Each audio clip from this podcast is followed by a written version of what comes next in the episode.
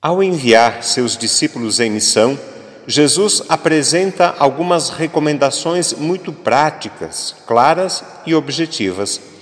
Ouvimos no Evangelho. Essas instruções são válidas ainda hoje. Servem de parâmetro, são boas referências do que fazer e do que não fazer. Não podem ser ignoradas ou adulteradas. São orientações que precisam ser entendidas mais do que repetidas cegamente, já que os tempos são outros. Vamos tentar entender então o que Jesus recomenda.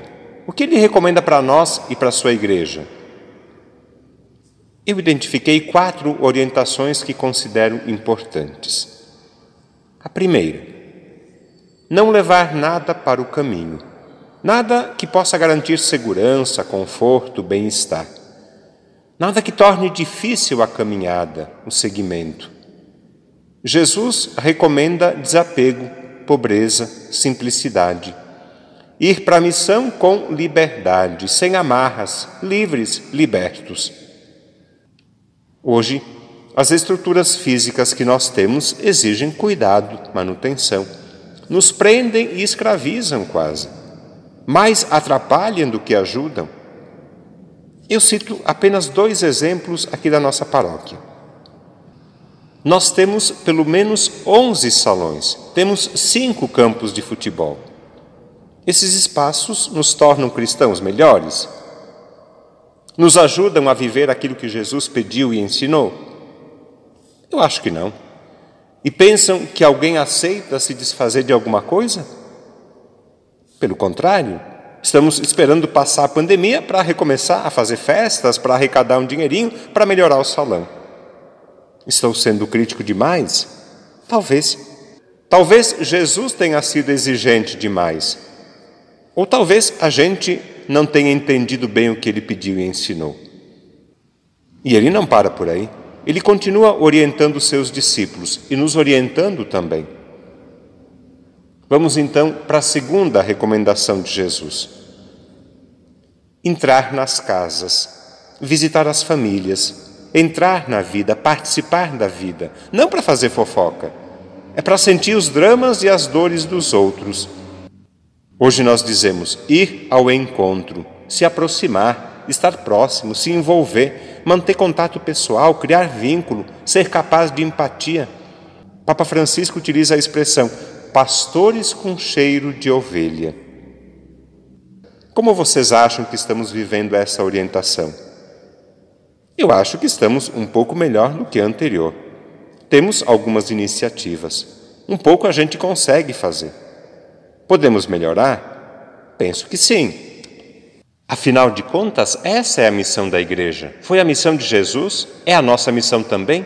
Cuidar das pessoas, defender a vida, não é realizar eventos, fazer festas, cuidar do patrimônio.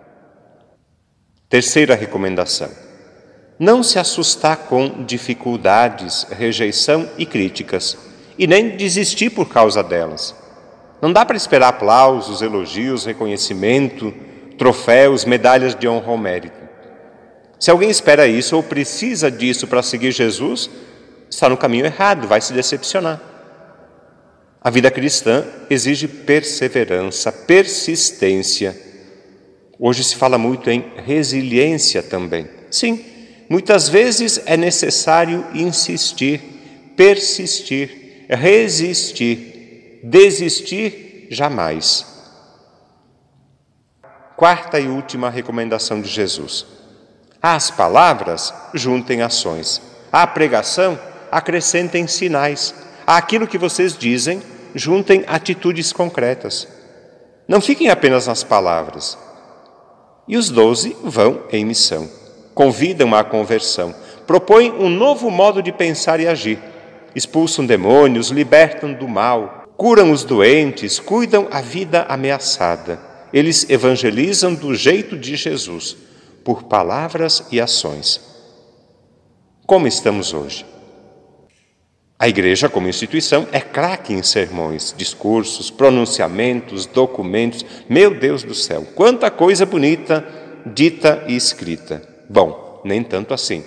Mas faltam as ações que confirmem e comprovem o que é dito e anunciado.